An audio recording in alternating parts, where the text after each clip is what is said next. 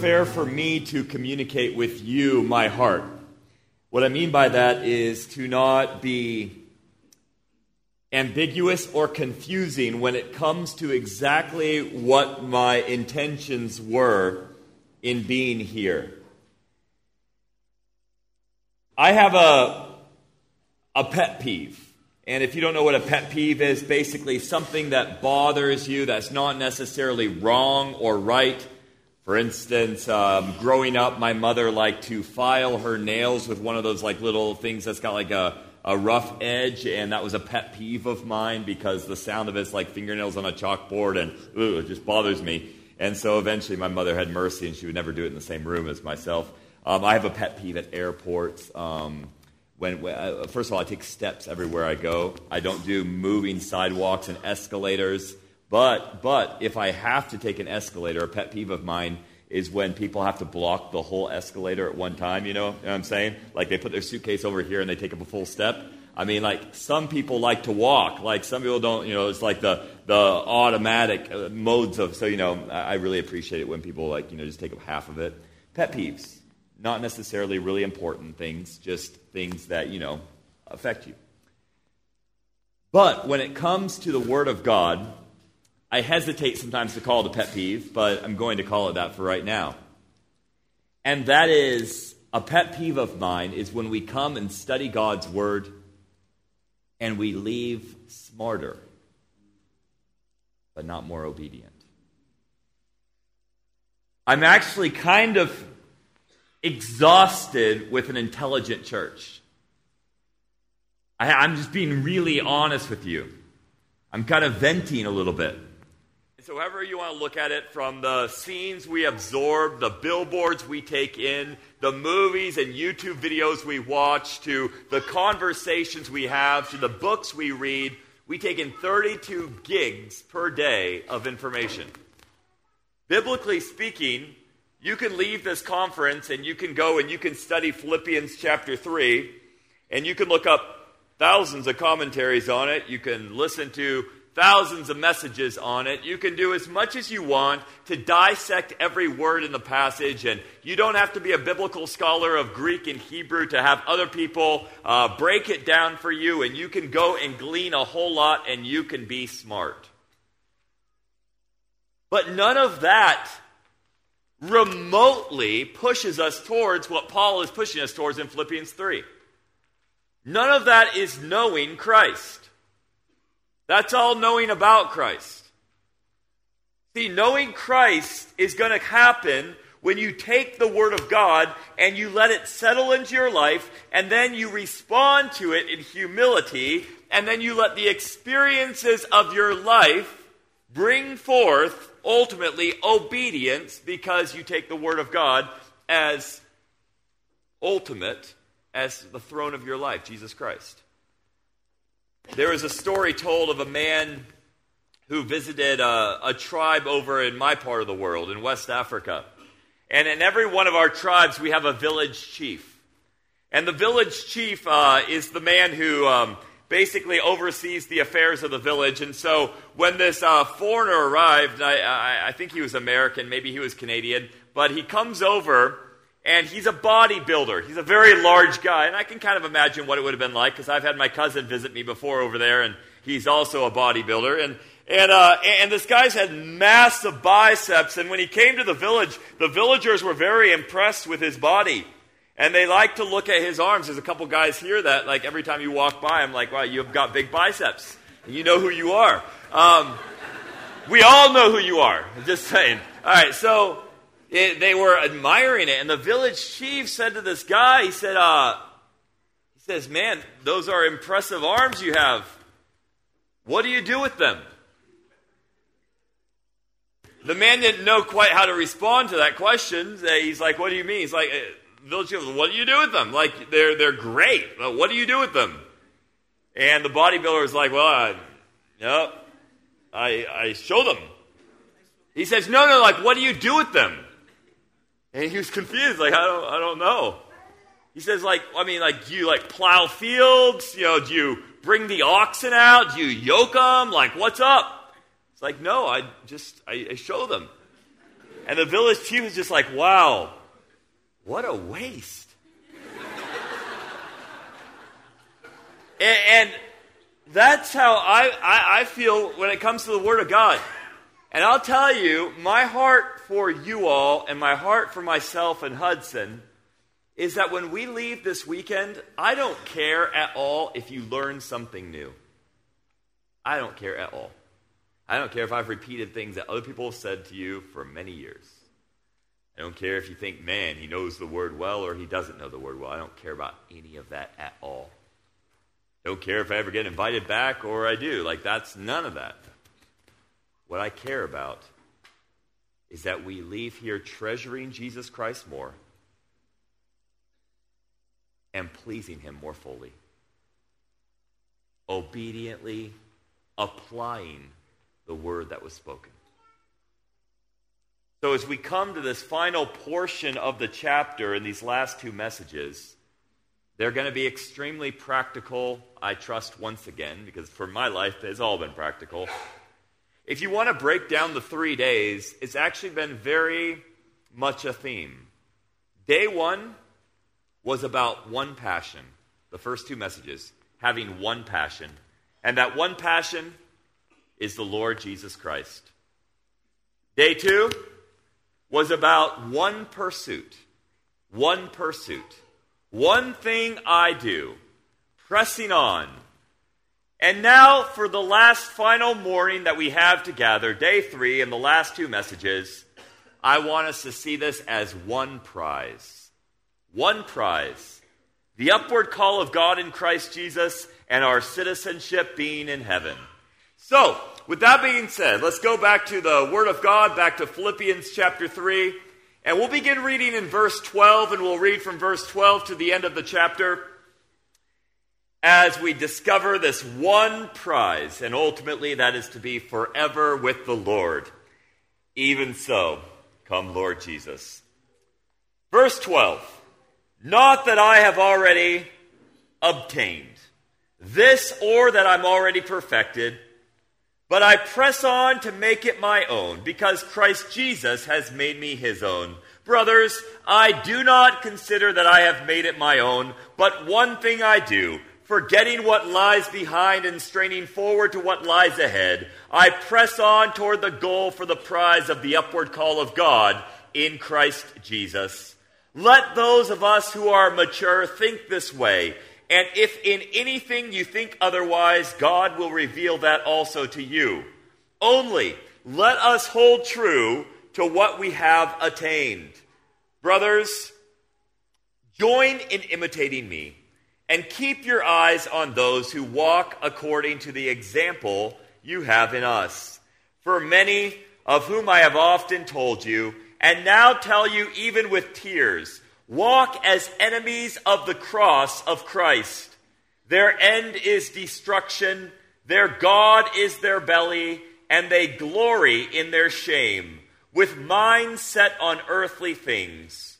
But our citizenship is in heaven, and from it we await a Savior, the Lord Jesus Christ, who will transform our lowly body to be like his glorious body by the power that enables him even to subject all things to himself.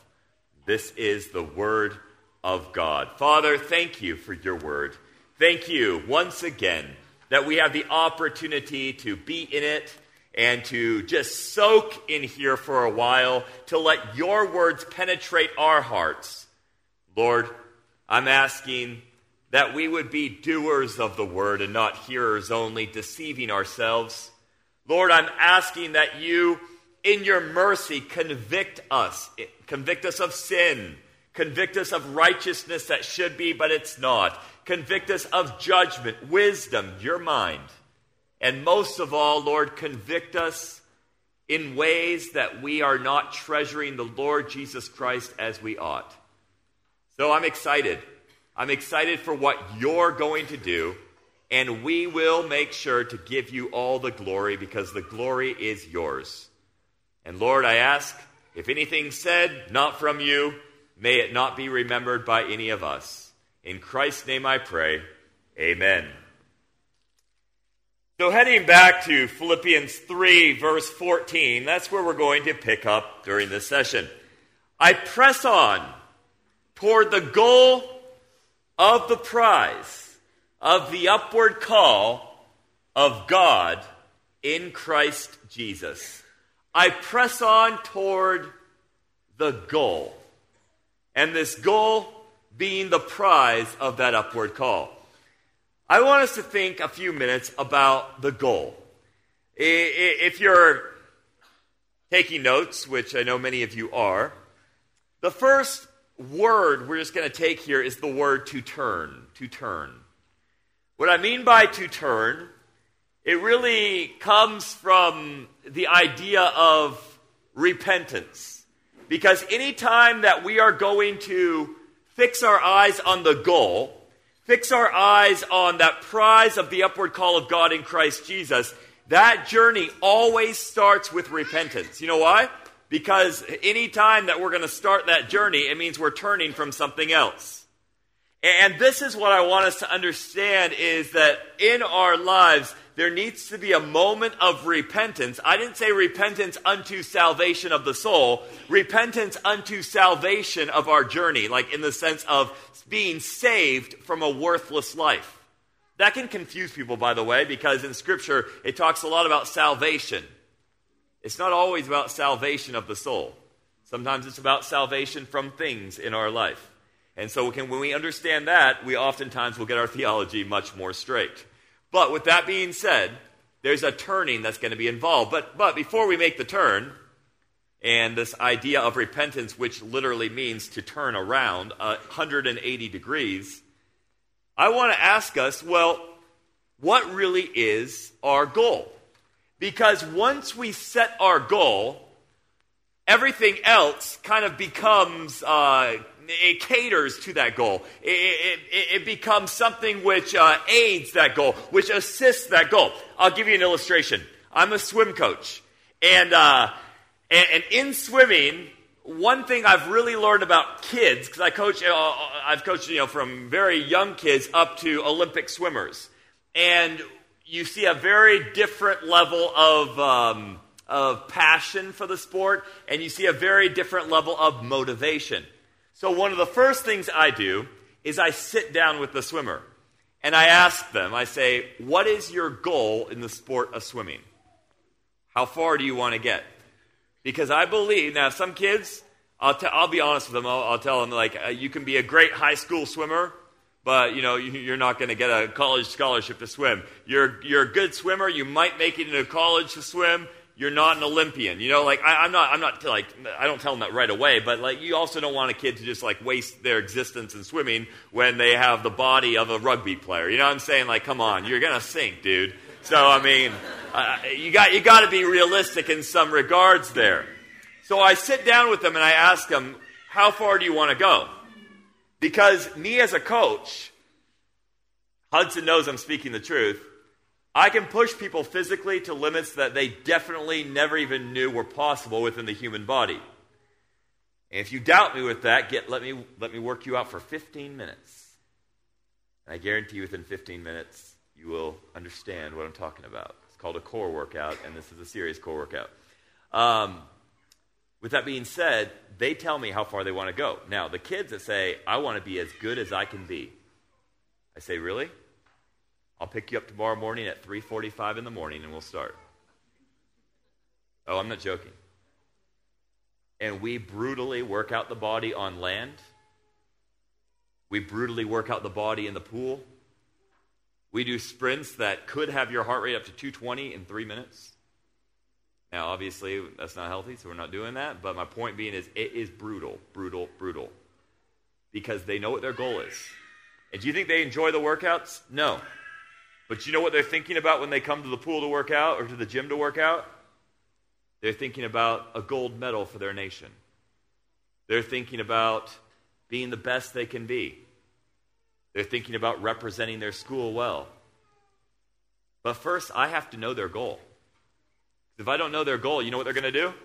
They're going to quit swimming really fast because it's not fun. You've got to know where you're headed. And as Christians, I, am going to really challenge us in this message right here, I, like straight out. I want to ask you, first of all, I'm going to ask you a question. You're going to want to answer it, but don't answer it yet because I'm going to ask you another question that's going to follow up, and then you're going to be like, uh oh, my first answer was wrong. Okay, so just pause, slow down. What really is your goal? Like, in other words, what is everything in your life kind of pushing you towards? Some of you, your goal is to live a very confused life because you're distracted by many things. But what is really your goal? All right. If any of you have said, My goal is to know Christ, or my goal is to please Christ, or my goal is to live for Christ, great.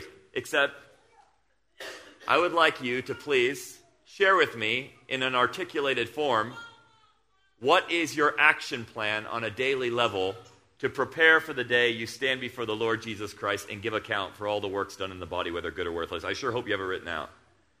You have a lot of other things written out in life. I would assume that if that really is your goal, you've got it articulated and you are ready to say, yes, this is why I do this in the morning. This is why I do this in conversations. This is why I think this way. This is why I do this, and this is why I do that. I would suggest to you that most of us prepare more for lunch than we do for the judgment seat of Christ. I want to challenge you if you're serious about turning, if you're serious about the goal, if you're serious about the upward call of God in Christ Jesus I want to strongly suggest to you be intentional in your preparation.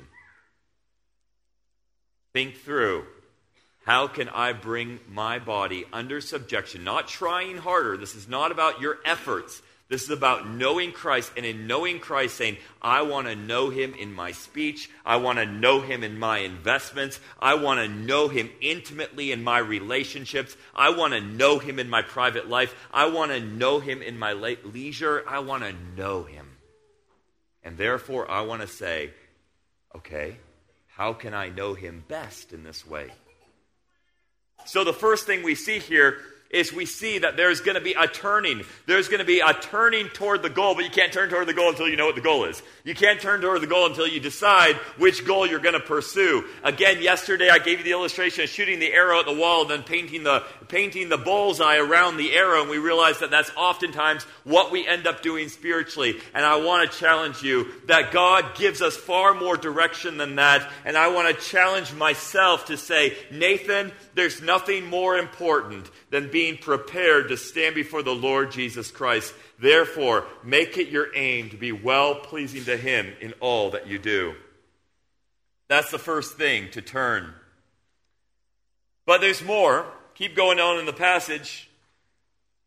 I press on toward the goal for the prize of the upward call of God in Christ Jesus. Let those of us who are mature think this way. And if anything you think otherwise, God will reveal that also to you. The second thing that we see, if the first thing is to turn, the second word I want us to look at is the word to think. To think. What is Paul asking us to do? He says, Let those of us who are mature think in this way. So if you want to go on, like it says in 1 Peter chapter, chapter 2, verse 1, and it, it speaks of desiring the meat of the word, right? Moving on from the milk. Well, if you want to be mature, it's really going to start after this turning. It's going to start with a thinking. It's going to start with an intentionality in the way that we think. And, and when you think about your thought life, uh, we talked a little bit about this in the men's group, so um, for men, maybe this is a little bit of repetition. But one thing we're taught to do in 2 Corinthians chapter 10, verse 5, is it says we are to take every thought into captivity into, uh, for obedience to Christ. Now, if I'm taking every thought into captivity, and if the first thing is turning toward the goal, and the second t- thing is thinking in a certain way. What is this way in which I'm thinking? Well, it really goes back to that first message that we talked about, and it's thinking about how does this make me treasure more, how, uh, treasure Christ more? How does this make me show Him more clearly in my life? It, it's thinking in such a way where, where you have a filter, like a water filter, and everything is going through that water filter, and all the bacteria that shouldn't be in the water is being stopped by the filter. You've got a filter in your life, and everything in your life is going through this filter. That's maturity. So, in other words, my words are all going through a filter. You want a really good filter for your words? Philippians chapter 4, verse 8. Great filter. Eight steps. If really your words can make it through all eight steps, I guarantee your words are going to bless everybody around you, okay? But they probably won't make it through that, but that means we should probably all be a lot more quiet in our life. That being said, there's stuff, especially on social media, young people. All right. Whatsoever things are true. That's like where it starts out. Okay, hello. Do you know it's true or did you trust a journalist? All right. So, moving on. Filters. When things go through a filter, a lot doesn't make it through. We live in a very crooked and perverse generation, in the words of Paul in Philippians chapter 2. Therefore, what is this filter? It's thinking a certain way, it's maturity in our spiritual life. And so, what we see the Lord inviting us into is a whole new way of thinking. Now, that word think, that word think is not a new word in the book of Philippians. In fact, it's been a theme that Paul has carried out through every chapter. It starts out at the very, very beginning in Philippians 1 when he talks about how he thinks of them. But then in chapter 2, he says, I want you all to think in the same way. And he says that like in chapter 2, verse 2, I believe it is. But in chapter 2, verse 5, he tells us what thinking in the same way looks like. A lot of our translations say something like, let this mind be in you, which was also in Christ Jesus. But that's, that, that, that's kind of a weird way to translate it since that's not the word that's been being used before. The word mind is to think. What, what, it, what it's saying is, let your thinking be that of Christ Jesus. Think like Jesus. So I want you all to think the same way, but I want you all to think like Jesus Christ. And that's exactly the same word we've got here now in chapter 3, and it'll reappear again in chapter 4. And so what we got is we have this invitation to think like our Savior. And so he says it actually twice. Let those of who are mature think this way, and if in anything you think otherwise, that means if anything you don't think like Jesus, well, that will be revealed to you as well. In other words, I'll be patient with you, and you be patient with me. We all desire maturity. We all, if we're in Christ, I would hope we desire maturity. I, I hope we're not content with where we're at. But you know what? Let's all think like Christ. And if you're not thinking like Christ, well, the Holy Spirit will work on that. But this is a choice we actually have this morning in October of 2018 at this Calvary church retreat, we actually have the choice to grow in maturity and say, I'm going to choose to put things through the filter of the way Jesus thinks. Who, being very God, he didn't consider robbery to be equal with God, but he made himself of no reputation. Isn't that amazing? Made himself of no reputation. I think that's one of the hardest things. Imagine being no reputation, having no reputation. Like, I mean, that's God Himself, but us, like, we don't even like losing our reputation. We don't like it when people say bad things about us. We don't like it when we go unnoticed. We, we don't like to be uh, invisible. And yet, that's the kind of thinking that we've got going on here. So, when we're pursuing this goal of the upward call of God in Christ Jesus, we're turning a certain direction and now we're thinking a new way. And that thinking means this is crazy. This thinking means that now you're out of the picture. That's, that's, that, that's really the fourth thing. Like, you're out of the picture.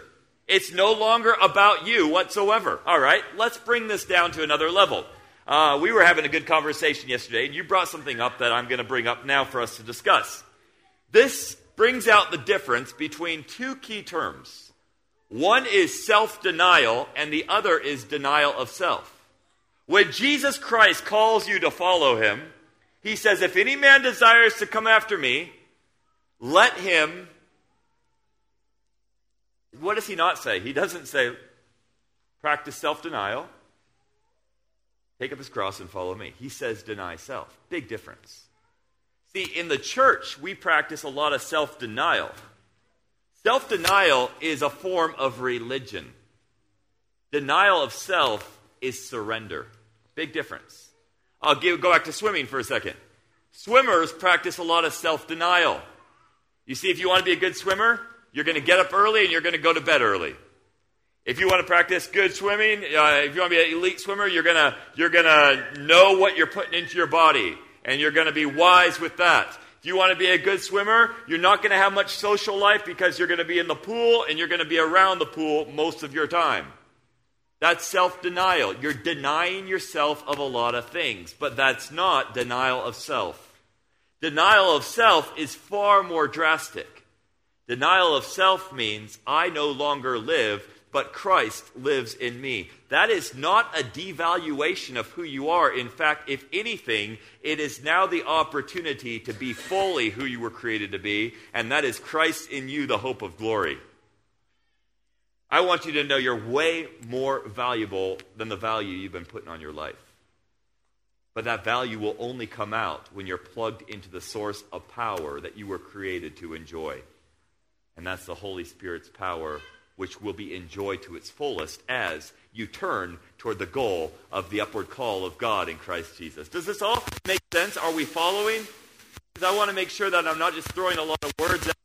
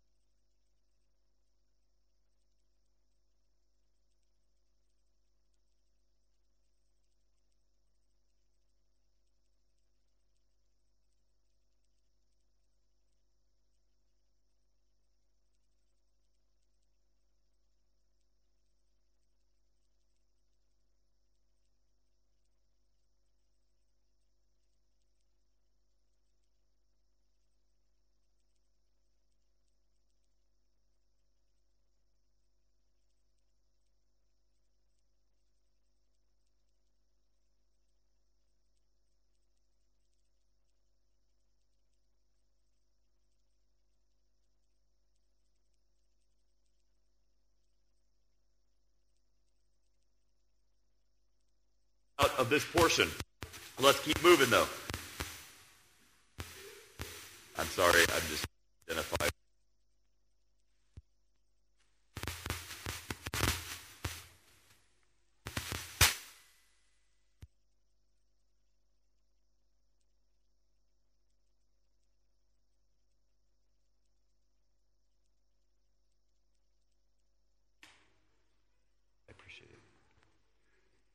So let's continue reading here.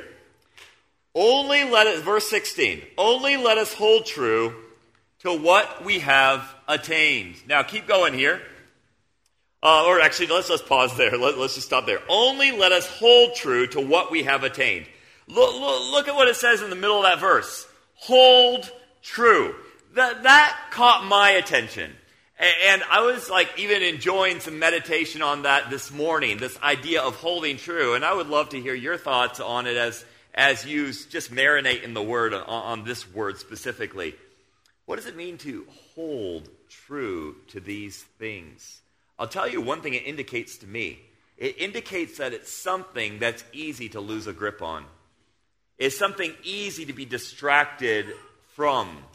Just because I turn toward the upward call of God in Christ Jesus, just because I'm thinking a certain way, does not mean I'm going to hold true to what I have received, okay? And so when I think of holding true, it, it tells me, like, wow, I, I've got to really protect this because this is ultimately what's going to keep me living in such a way where I will have nothing of which to be ashamed when I stand before Christ. See, when I'm traveling, there's one thing that I hold close to me.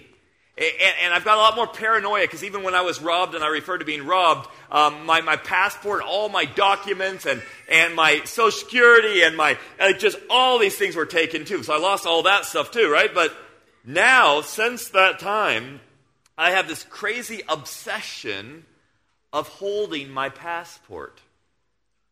Because I'm like, all right, they can take everything else, but if I have my passport, I can still move.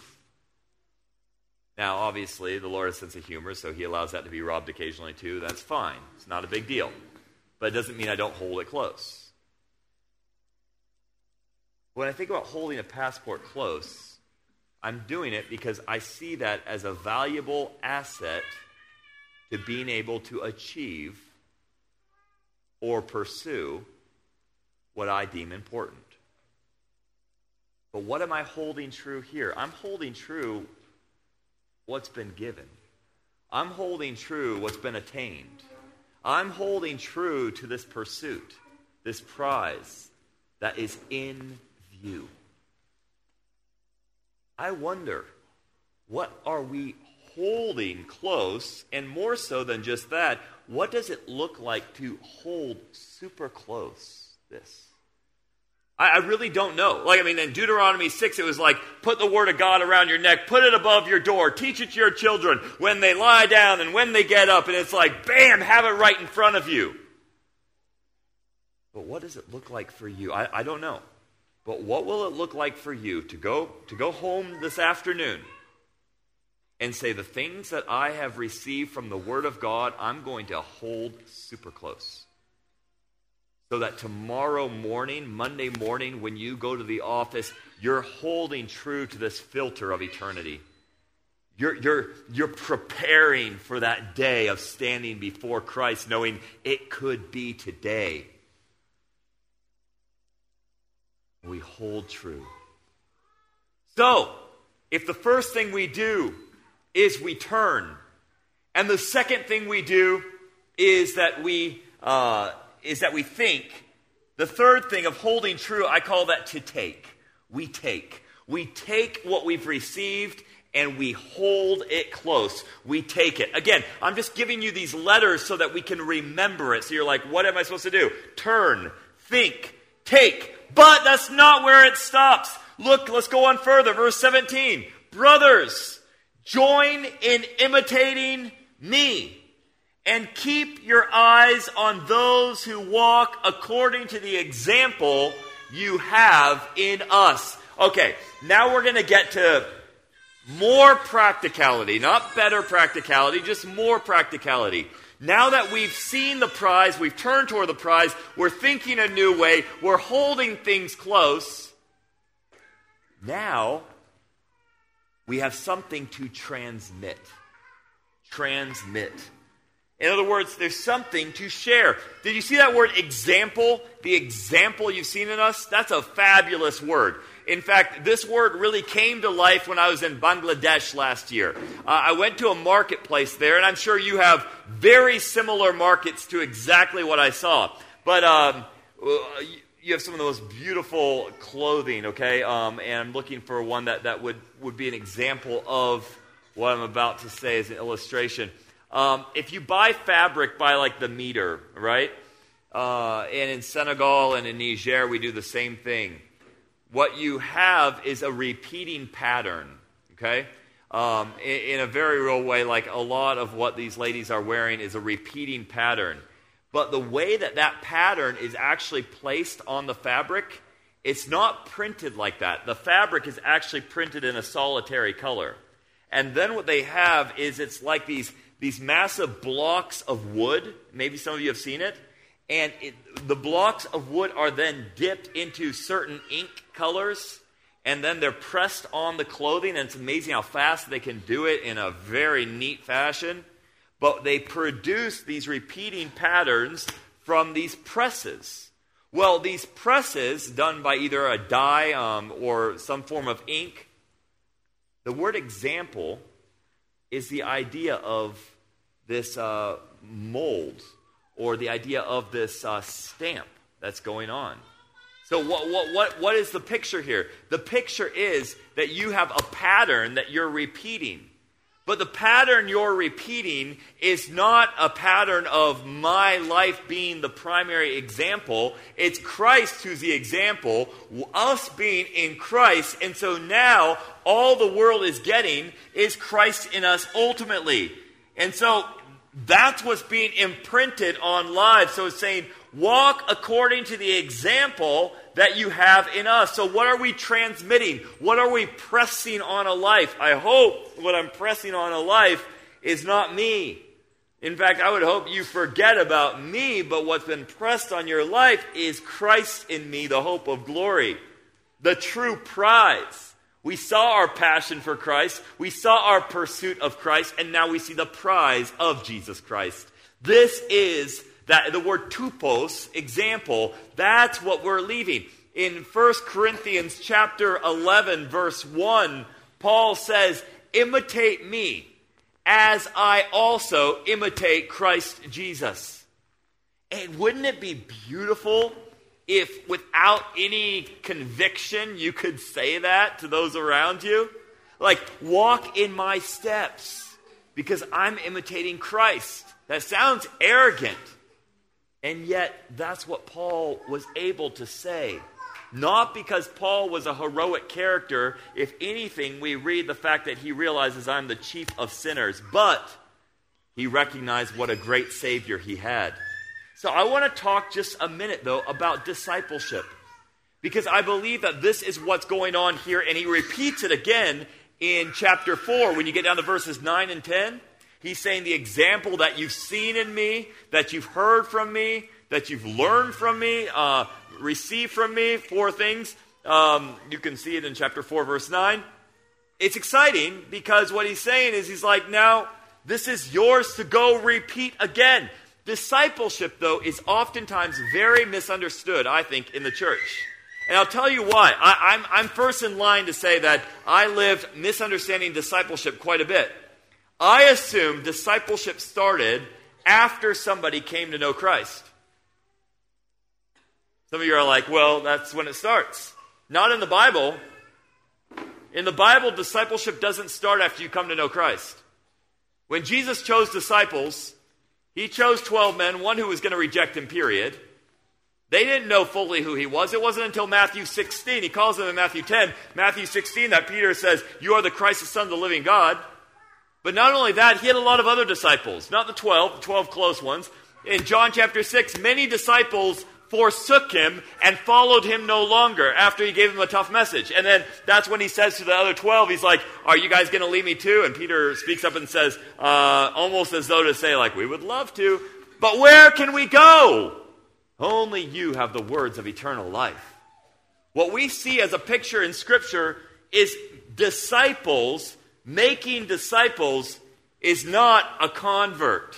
You can't make a convert. See, you, you can't convert a soul. You can't save an individual. That's not your job. You also can't produce fruit. You bear fruit. Some plant, some water, God gives the increase. And he who plants is nothing, he who waters is nothing, but God who gives the increase. We are God's building. And that's all from 1 Corinthians chapter 3, verses 6 through 9.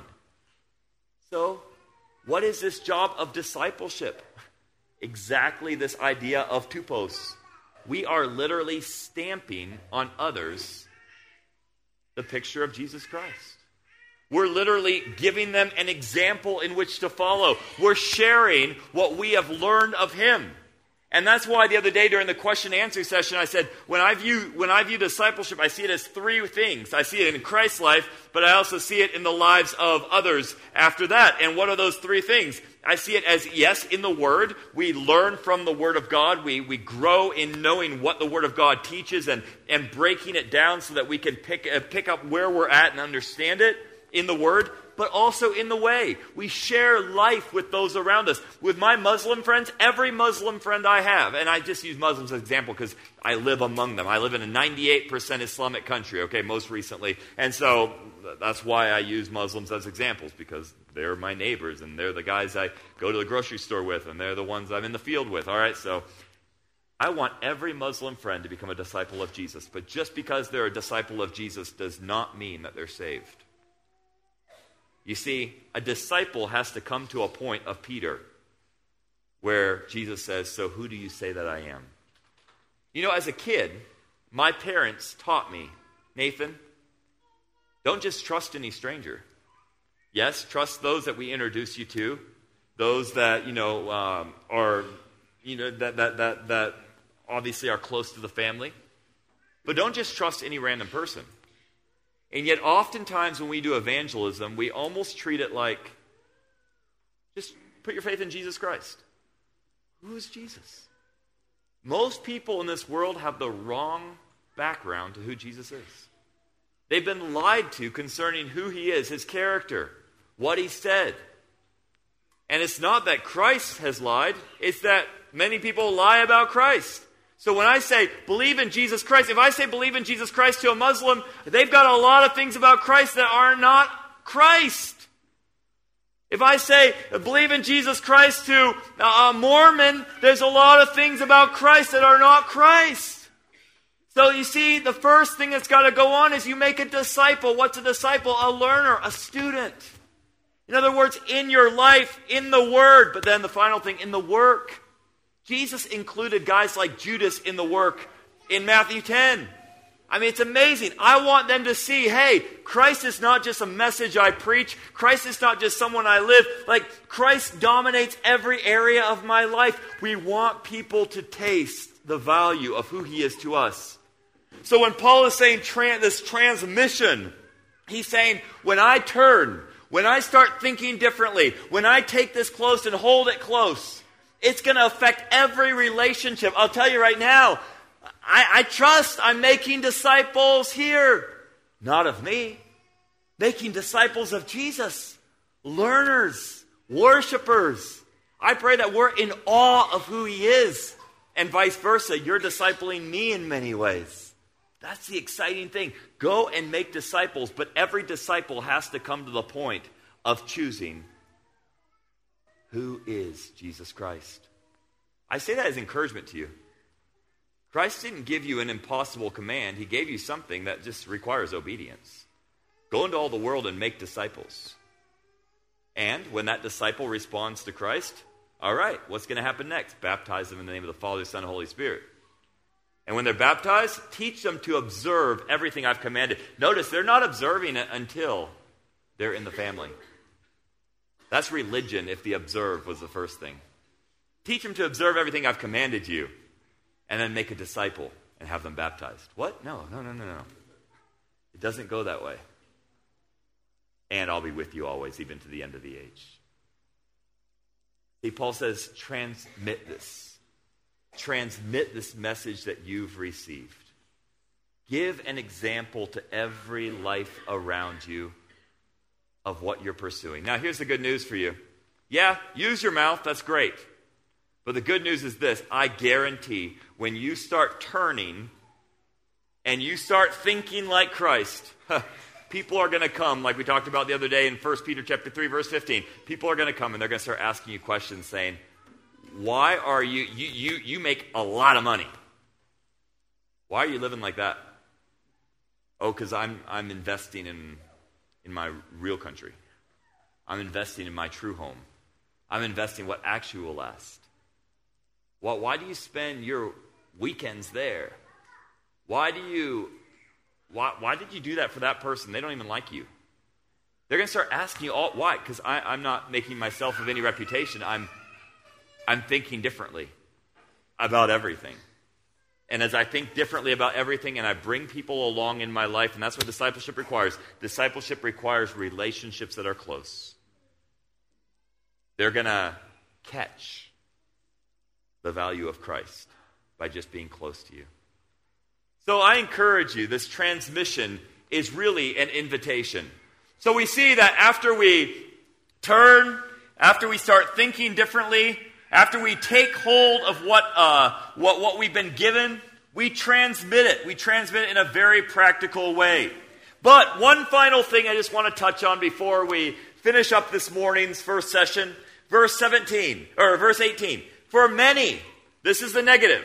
For many, of whom I have often told you, and now tell you even with tears. Pause there, even with tears. Isn't that, oh, let, let, me just go, okay, I, I usually do this, by the way, a whole lot more than I've done with you guys. You guys are phenomenal. But I've seen two guys on this side that are looking really tired, and by tired, I mean you have your eyes closed. So I encourage you, wake up for your own sake, all right?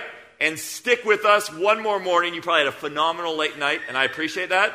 But I love you enough to say, now is not the time for sleep, brothers. Next time I will come and I will give you a little bit of a squeeze on the shoulder, okay?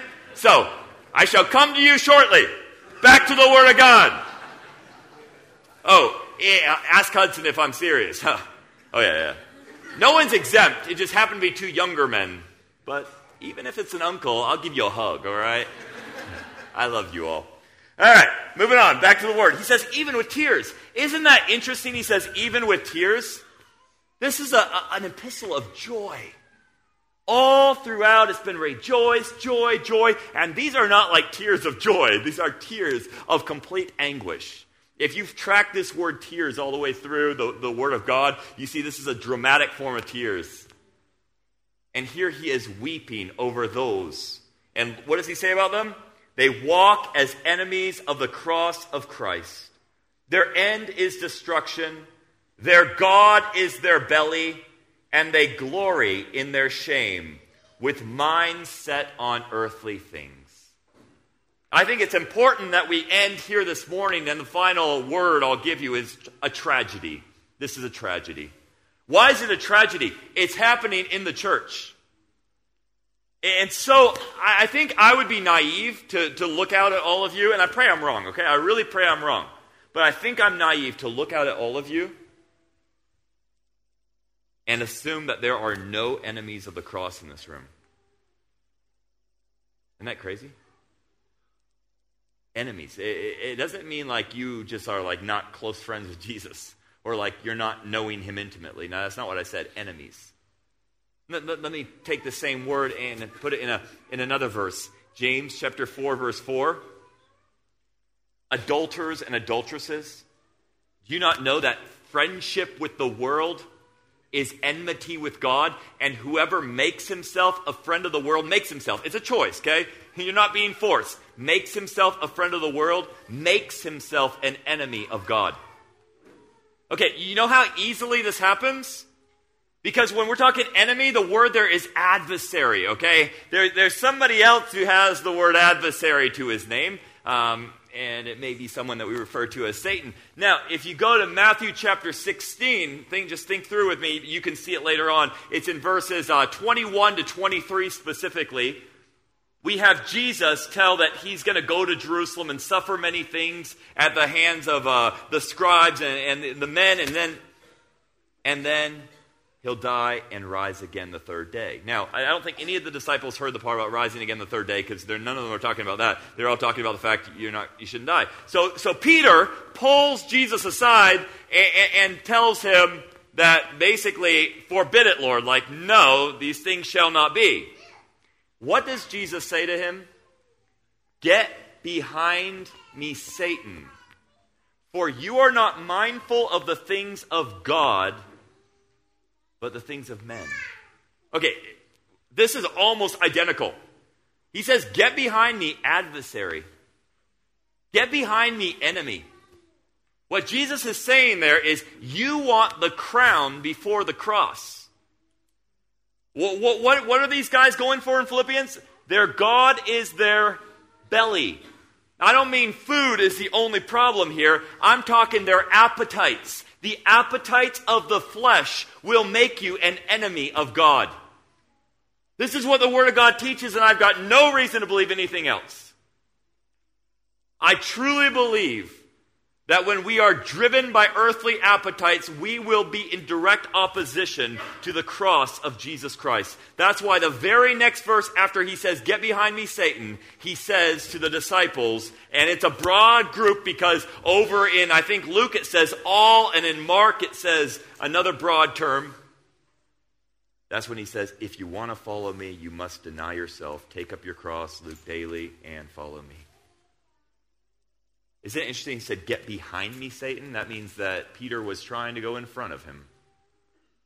You're going to follow Christ. it leads to Gethsemane, to Gabbatha, to the grave, and to the upward call of God in Christ Jesus. I have to ask, I have to ask it. Is there somebody here and you know that right now you are an enemy of the cross? You are intentionally choosing to live a life that avoids the cross. And thus you are preaching a message to your friends that Jesus did not mean what he said. You're perverting the gospel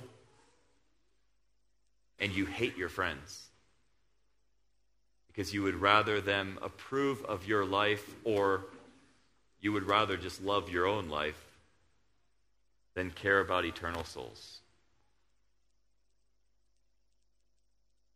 I say this to myself, but you can listen in. Be very careful to assume the enemy of the cross is not you.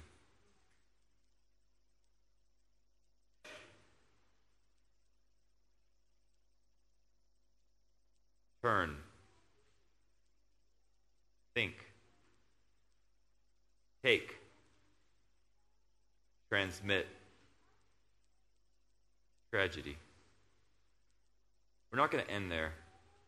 We're going to end this session here. But don't worry, there's a beautiful climatic ending to this entire retreat. Verses 20 and 21 will leave us with our hearts set on home with our hearts, our eyes gazing on our Savior, and with ang- this anxious anticipation that Christ is coming soon. It's going to be beautiful. I want to close by reading you a poem.